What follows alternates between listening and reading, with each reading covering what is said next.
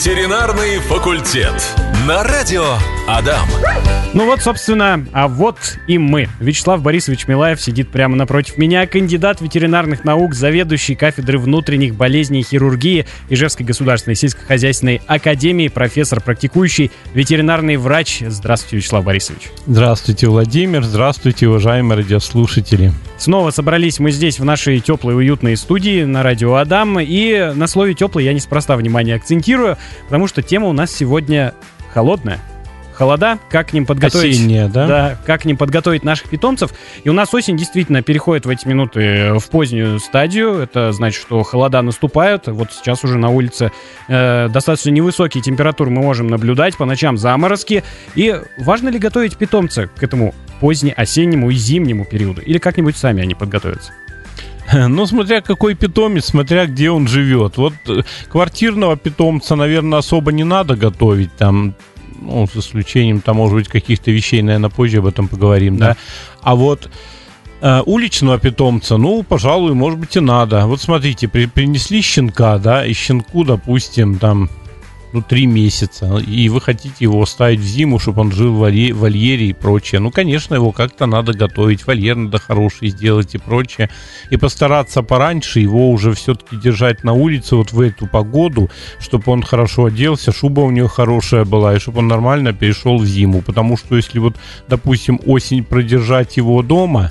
теплее и прочее, где-нибудь около печки, а потом к зиме, когда он типа подрастет, выпустить на улицу, вот тут уже будет проблема. Тогда уже будьте любезны, держите до весны, может быть, если вот. Или вот сейчас с осени постепенно-постепенно. Желательно этого, может быть, с конца августа этого это сделать было бы. Поэтому вот что еще готовить? Ну, шерсть должна быть хорошая, не должно быть болезней каких-то. То есть, если какие-то проблемы с шерстью есть, опять уличного, ну, надо обращаться к дерматологу, отблок заранее обработать, чтобы не было проблем, расчесов и прочее. То есть вот как-то так. Ну и теплые вольеры, мы много об этом говорили, да. Ну, сухой вольер должен быть относительно теплый, без сырости, без сквозняков. Это, в общем-то, достаточно теплый. Я не говорю, что он должен быть согретый отоплением. Это как раз-таки не нужно. А вот такой, чтобы нигде щелей особо продуваемых не было. Может быть, занавесочку какую-нибудь повесить на будку. По сути, вот это и достаточно. А кошки? Кошки есть домашние, а есть вот э, гуляющие тоже в частных домах выпускают на улицу. Как зимой, э, ну как вот когда снег выпадает, им нужна какая-то подготовка? Ну, кошку, наверное, тем более не подготовишь. Но если она ш- гладкошерстная, может быть, ее и не стоит упускать в морозы. Ну, или смотреть, чтобы она не, не заблудилась как-то, или хотя бы на ночь запускать ее. Не то, что выпустили и, и забыли, а на ночь где-то бродит. Ну, да вот как бы, как бы такие вещи. Но опять по шерсти, если проблемы с блохами, экземы какие-нибудь и прочее, ну, надо обработать, как-то лечить. Бывают обширные аллопеции, полспины голых там по какой-то mm-hmm. причине. Или одна ось сохраняется, а подпушка нет совершенно, потому что весь вычесан. Но тут животному могут быть, ну, ну дискомфорт, может быть, проблемы у животного могут быть. А так... как еще специально подготовишь кошку, если она гуляет, ну что, ну... Это вообще не очень хорошо, если кошка гуляет, потому что она или пропадет куда-нибудь, или собаки съедят, или еще что-то. Mm. Так что это, по сути, не особо хорошая тема, гуляющая кошка. Но если она такая, если она где-нибудь ловит крыс, допустим, вокруг дома и прочее, ну вот, ну что, пусть ходит. Приносит, значит, пользу обществу. Ну да, да. Вячеслав Борисович, да и наши слушатели многие тоже замечали, наверное, что в осенне-зимний вот этот период, когда наступают холода, наши питомцы, кошки и собаки, в это время становятся менее игривыми и менее такими активными и ленивыми. Вот почему так происходит? Ну, наверное, у всех по-разному чуть-чуть. Может быть, какие-то не особо молодые животные, они, может быть, и незаметно это будет щенок какой-нибудь или котенок. А у взрослых, ну да, наверное, конечно, так и есть. Снижается и энергетика с возрастом, ну и появляются... Ну, такая сонливость. Ну, а почему сонливость? Ну, вот смотрите, сегодня вот такая погода. Честно говоря, она и у меня сонливость какую-то вызывает. Потому что вот когда, допустим, солнце, солнечная погода, для меня какой-то это заряд прямо энергетики. То есть встаешь рано утром, в глаза сразу светит солнце. Говорят, это, в общем-то, на физиологическом уровне все как бы у, ну, у человека происходит. То есть солнце в... в на роговицу падает, потом падает на сетчатку, и все, у человека вырабатывается кортизол, гормоны бодрости появляются, то есть утренние гормоны, ну так, как бы не очень долго про все это рассказывать. Также и у животных. Вот нет солнца, такая дождливая погода, возможно, кортизол низкий, вот и спать хочется. Поэтому все, в принципе, закономерно. А вот эта вот вялость, именно не низкая активность, а именно вялость, это, наверное, повод бить тревогу, ведь это может быть признаком заболеваний различных.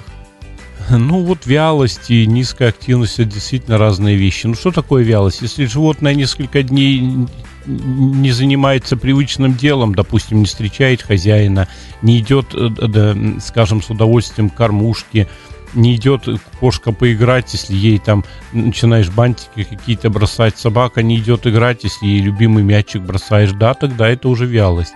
А если он пошел поиграл, да и пошел опять спать, ну, может быть, это что-то другое, надо через несколько, некоторое время просто такой тест повторить. А вот если уже не ест, лежит, не отзывается, вот тут действительно какое-то заболевание, надо идти, да, надо идти в клинику ветеринарную. Да, действительно, у многих животных, в общем-то, все это проявляется именно так. Они ничего не скажут, они просто лежат и все безучастно, им ни о чем. Тут надо бить тревогу. Ну, может, не в первый день тревогу бить, но во второй точно. То есть, ну, надо дифференцировать и смотреть. Ну, каждый владелец животного, кто долго с ним живет, он же знает, в общем-то, mm, повадки и характер, конечно.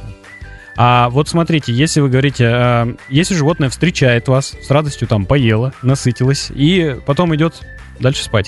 То есть вы пришли домой, оно спит, поели, покормили, он порадовался, значит, побегал и снова спать. И так спит на протяжении целого дня, целого вечера.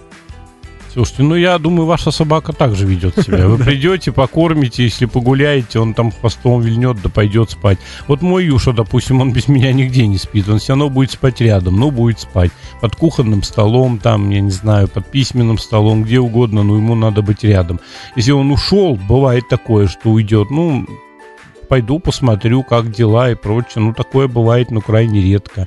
А так, ну, нормально, а что? Ну, поел, поиграл, поел, а что ему еще делать? Надо понимать, что собаки, в принципе, должны очень много спать, в принципе, как и кошки. У них же нет фазы глубокого сна, как у нас. Мы, по сути, за ночь спим глубоко где-то час, может быть, полтора, mm. да, вот именно глубокий сон. И этот глубокий сон позволяет нам выспаться и зарядиться на целые сутки.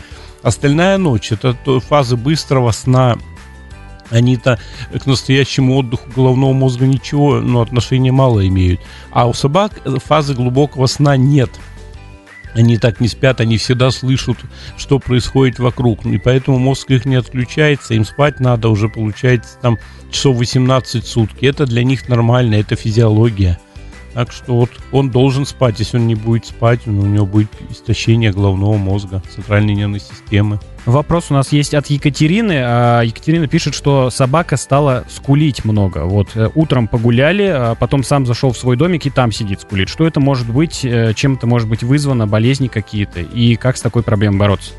Ну, вопрос серьезный, но на этот вопрос однозначно не ответишь. Во-первых, мне надо понимать, сколько возраст, порода, может быть, какие-то предрасполагающие факторы. Но если в возрасте скулит животное, вот бывает после десяти лет, ну да, это может быть уже старческая деменция, никуда не денешься. Кошки часто орут, вот орут без, как бы без повода. У них это больше проявляется, кстати, чем у собак. Вот. А если молодое животное вдруг начало скулить, ну, надо смотреть. А может быть, период течки приближается. То есть, вот я же не знаю, какой там пол.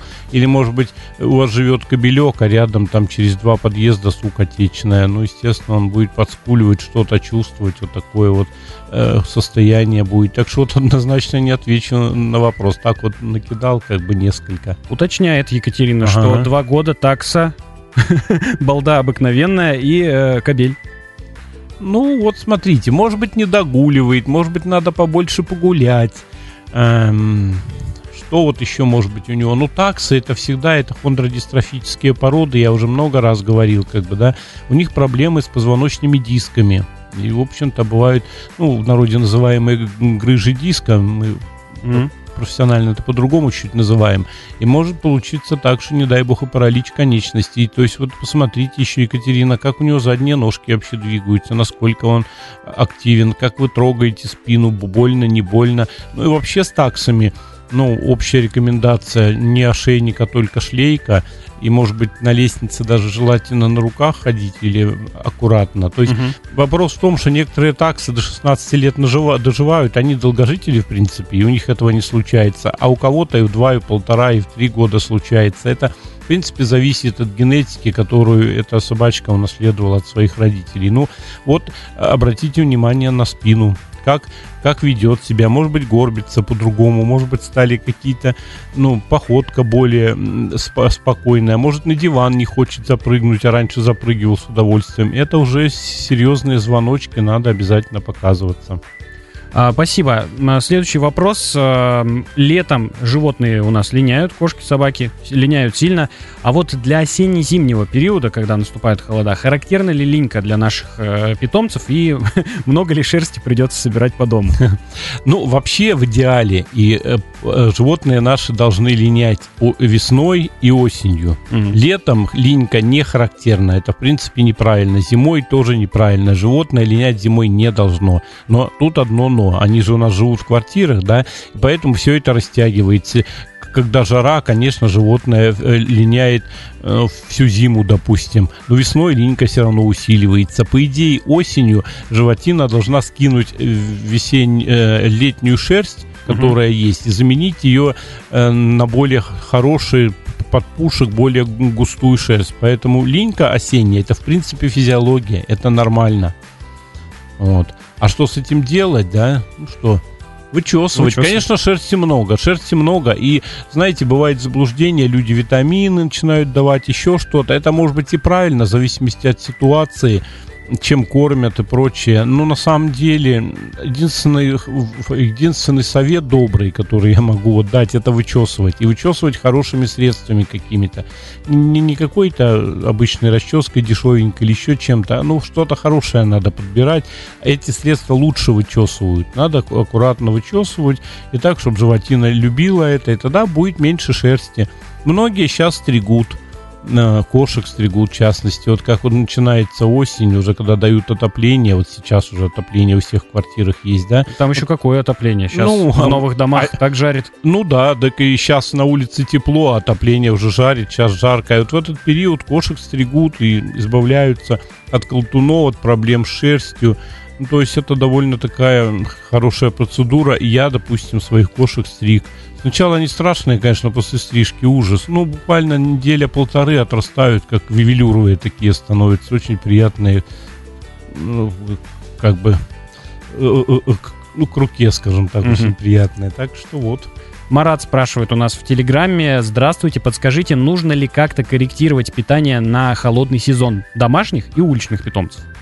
Уличных обязательно от тридцати до сорока процентов рациона должно быть увеличено, а то может и до пятидесяти процентов. Это опять от того, ну, насколько животное там ест и прочее. Так, иногда даже до пятидесяти процентов, если еще и активность высокая, и на улице сидит, и холода, допустим, высокий мороз, процентов на пятьдесят надо больше давать. То есть надо понимать, что на теплопродукцию тратится очень много энергии. Если вы не будете докармливать животное, оно мерзнуть будет. Оно, конечно, будет брать резервы жира из собственных запасов, но все равно это может не хватать. То есть, ну вот это прямо как бы обязательно. В зависимости от будки, насколько будка теплая, от многих факторов. Ну, единственный критерий, опять, смотрите, если животное съело и очень интенсивно лижет, лижет, лижет миску, да, ну, надо чуть прибавить. Если поело, два раза лизнуло, это шло, вот это самая норма. А для домашних животных, в принципе, нет. Ну, для собак, может быть, чуть-чуть. Если они просят побольше mm. есть, то давайте. Потому что, ну, бывает, с собаками много гуляют. Вот я, допустим, зимой раньше своим по полтора часа гулял, иногда хорошая погодка, допустим, минус семь, минус десять, ходим, а он гладкошерстный, ну, конечно, ему до пищи побольше. Но у меня проблем нет, у меня корма сухие постоянно насыпаны, мне как-то так все. Еще один вопрос от Юлии прилетел к нам в Вайбер. У Юлии кошка, три года, бурманская порода или бурманская, как правильно mm-hmm. ударение, да, поставили астму под вопросом, mm-hmm. назначили фликсатид, прием будет пожизненно или есть веро- вероятность вылечить? А, тоже какой-то вопрос непростой, Юлия. Надо понимать, все еще какие-то вводные мне надо иметь. Ну, в принципе, можно и вылечить. Ну, мы обычно начинаем, вот у нас в клинике, мы начинаем с кортикостероидов инъекционных зачастую. Вот у меня вчера на приеме, ну, три кошки было таких с астмой. Но сделали мы кортикостероиды, вот через неделю посмотрим. А потом, да, или действительно какие, или флексатит, или подобные препараты, или, может быть, даже на таблетках. Но я бы начал просто с инъекций, может быть, на этом все закончится. Кстати, мне с Москвы вчера звонили по этому поводу. Вот кот сильно кашляет, закашливается, как бы что делать? Mm-hmm. Ну, я вот как-то посоветовал, чтобы они пошли, купили укол, там сделали. Ну, и будем наблюдать. То есть я, я пока вот не сторонник этого. Ну, может быть, это и правильно. Там надо еще понимать. Ну, можно вылечить, можно. Хотя рецидивы будут, и с этим как бы никуда. Единственное, что еще совет. Посмотрите, может быть, какая-то запыленность лишняя есть. В каком плане? Может быть, корма пылят. Если вот, допустим, бывает, кошка закашливается после того, как поест, попробуйте чуть-чуть корма смачивать, именно брызгать. Только не так, чтобы они сильно мокрые были, а вот легонечко, чтобы меньше пылило. Это, может быть, спасет, потому что это астма и плюс хобл, так называемый, хроническая обструктивная болезнь легких. Ветеринарный факультет. А привычная история для человека, Вячеслав Борисович, когда вот в этот осенний период, середина октября, начинается у нас всплеск простуд, различных заболеваний, инфекционных. А правда ли, что в это время организм наших питон, питомцев также менее устойчив к инфекционным заболеваниям? Ну, считается, да. Любые вот смена погоды, холода и прочее, они, конечно, сказываются на иммунитете. Они действительно сказываться будут и на наших питомцев. питомцах. Больше тут проблема весны на самом деле, mm. болезней, потому что вытаивает после снега все что угодно, они могут что-то подобрать, нанюхаться. Проблема весны, конечно, с инфекционными заболеваниями намного больше. Ну и осень тоже. Многие болезни осенью обостряются, в том числе и инфекционные, да. А простудные? Собаки и кошки простудой не болеют. Если говорить вот о простудных, как у нас, то есть об этом не надо говорить. Часто ставят диагноз ангина, простыл. Вот люди приходят вот на прием ко мне даже. Вот у меня там котеночек простыл, сопельки текут. Никогда он не простыл, и сопельки из-за этого у него не текут. Надо смотреть более что-то другое. И, как правило, это все очень серьезные заболевания. Сложные, иногда тяжело диагностируются. У них этого не бывает. Они не простывают. Да, у них могут быть пневмонии. Все это может быть, да. Ну, вот связано с переохлаждением, в том числе, если сильно переохладиться. Но это несколько другое. Там все равно инфекция должна быть. Ну, в общем, это, это другое, другое понятие. Об этом можно много говорить. То есть, как мы, они не простывают. У ОРВИ у них нет таких, как у нас. Практически каждый выпуск мы с вами про нее разговариваем. Вакцинация в осенне-зимний период особенно актуальна? В общем, конечно, да. Но, э, в общем-то, вакцинация должна делаться раз в год. Поэтому, если заканчивается вакцинация, допустим, в январе, ну вот в, в конце декабря вакцину надо сделать. То есть надо не сезонность смотреть, а смотреть просто, вот, чтобы раз в год это делалось. Ну, щенкам по-другому и котятам. Там делается всегда дважды, всегда с ревакцинацией. Вот. Как правило, вот мы как щенков прививаем до трех месяцев два раза, потом в год. Не через год, а в год. Потому что пока растет перестройка иммунитета, стараемся делать пораньше, а потом уже ежегодно. Эта схема выработала себя вот десятилетиями. Никогда практически у нас никто не болеет. И после наших вакцин никто не приходит. Я не знаю, что пришли. И действительно была чума. Раньше была, да. Раньше я, когда работал, было много проблем. В том числе после моей вакцинации. Ну, были другие вакцины. Там привьешь, а тут же нервная форма. Там, я помню, на страдался с этим ой-ой-ой. Я помню эти годы, когда там у меня на столе по десять собак чумных, кого трясет, у кого понос кровавый, у кого что, все это было очень тяжело. Сейчас мы практически это забыли. Хорошие вакцины, ну, пока вот они есть, не знаю, что будет дальше с нашей жизнью. То есть не надо подгадывать под осень или под весну вакцинацию, просто ежегодно делаете и все. Mm, система нужна. Да, просто вот раз в год сделали, в январе записали, и, может быть, на две недельки раньше, на месяц сместить. Просто это вот самое правильное решение. А, про смену рациона нас сегодня уже спрашивал Марат, по-моему, да, слушатель. А, возраст... Не про смену, а про увеличение рациона. Про увеличение, да. да. А калорийность пищи нужно увеличивать? Mm. Калорийность пищи, ну, по большому счету, да. Если вы собаку кормите там одной кашей и вообще не, не даете мяса, к примеру, да, ну, то ну, на зиму надо, надо как бы увеличить, потому что, ну, смотря как кормят. Но если сухие корма, как правило, сейчас там ничего не увеличите, там рацион уже посчитан. А вообще, по большому счету, рацион всегда должен быть просчитан или примерно подобран, даже если это обычная пища или пища со стола. Поэтому вот как бы о калорийности что мы тут скажем? Тут просто о количестве пищи может быть. Ну вот пример у меня из детства. Я помню, что баб... у меня был русский спаниель. Uh, у меня бабушка ему во влажный корм для собак, она крошила хлеб.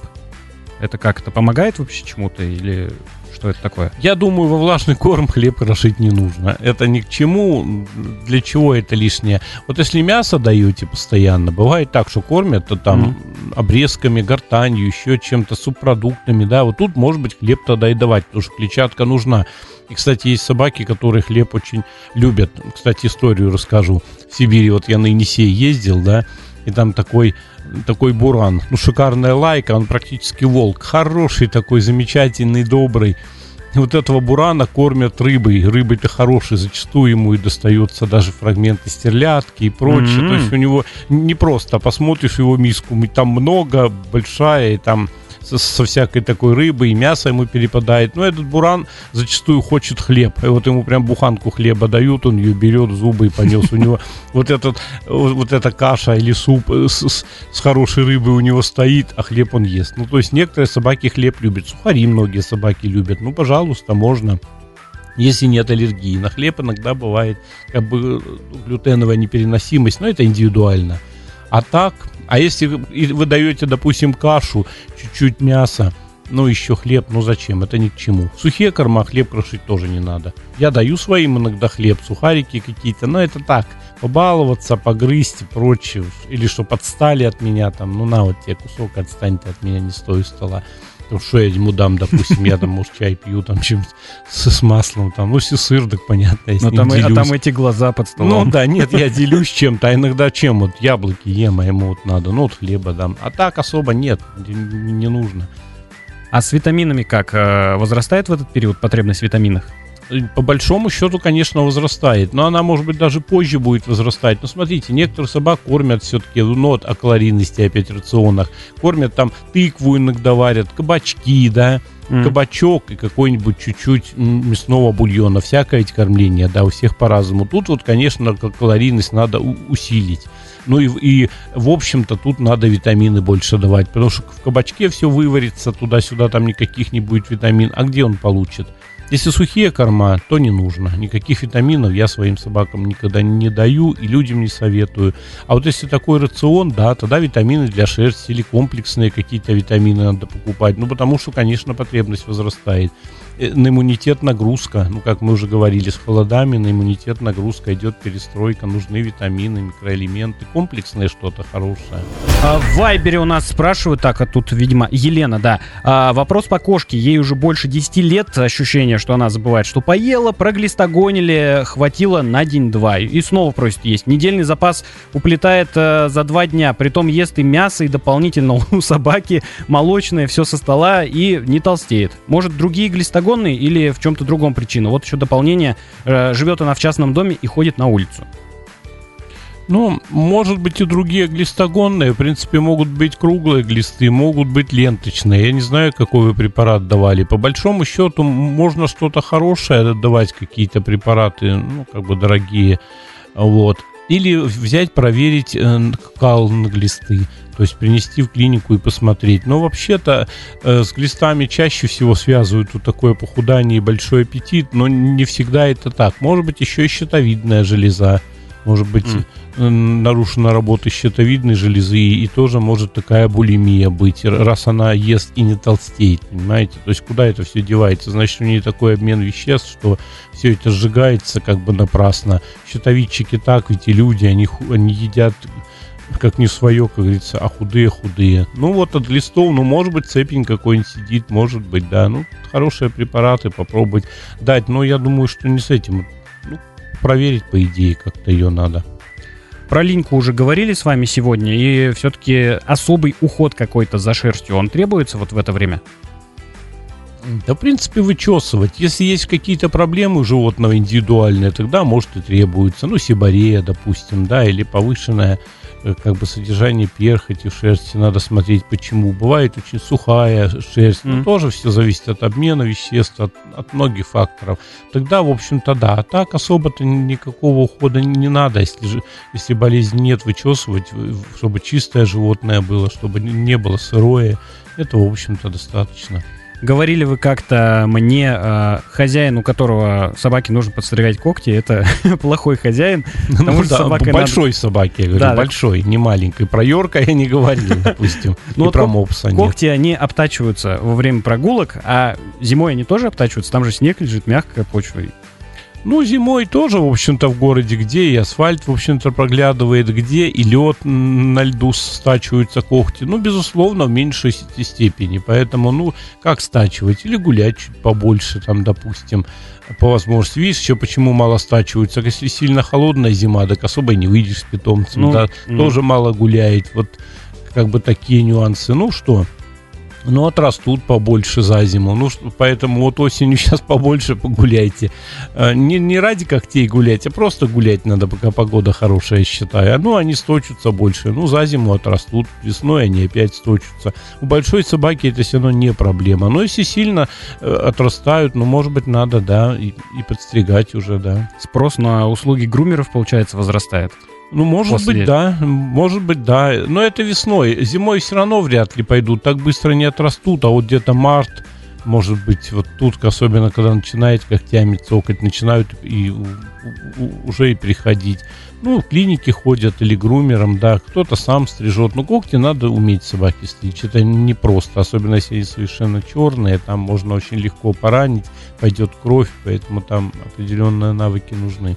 Говорили сегодня много уже про подготовку к холодам. Скажите, пожалуйста, Вячеслав Борисович, вас, ваш э, любимчик готов к осенне-зимнему периоду? Он всегда готов, будет холодно, особо на улицу не выгонишь. Вот дождь, быстро какие-то свои дела сделал и назад. Если сильно холодно, там и трястись начинаем, и губы трясутся, и уши трясутся, ему это не нравится. минус пять до минус пять, ну, может, до минус десять даже. Иногда он с удовольствием погуляет. Больше... минус десять уже все, ему надо. А так, ну, готов, вот как дома больше спит и все, вот и вся его готовность. Но, конечно, у нас есть костюм, мы об этом говорили, но как-то так он у нас не прижился. У нас, получается, мочи очень много в него попадает в этот костюм, поэтому... Я Известная проблема, да. Да и у него и лапы мерзнут, костюм еще не решает, у него лапы начинают мерзнуть. А так, ну, не любит он ни дождь, ни холод. Ну что ж, друзья, пусть ваши питомцы будут всегда готовы к любому периоду, не только к осенне-зимнему. Пожелаем здоровья вам и вашим питомцам. На ваши вопросы отвечал Вячеслав Борисович Милаев, кандидат ветеринарных наук, заведующий кафедрой внутренних болезней и хирургии Ижевской государственной сельскохозяйственной академии, профессор, практикующий ветеринарный врач. До следующей недели. Всего доброго, Владимир. До свидания. До свидания, уважаемые радиослушатели. Да, здоровья вам и вашим питомцам. Ветеринарный факультет на радио Адам.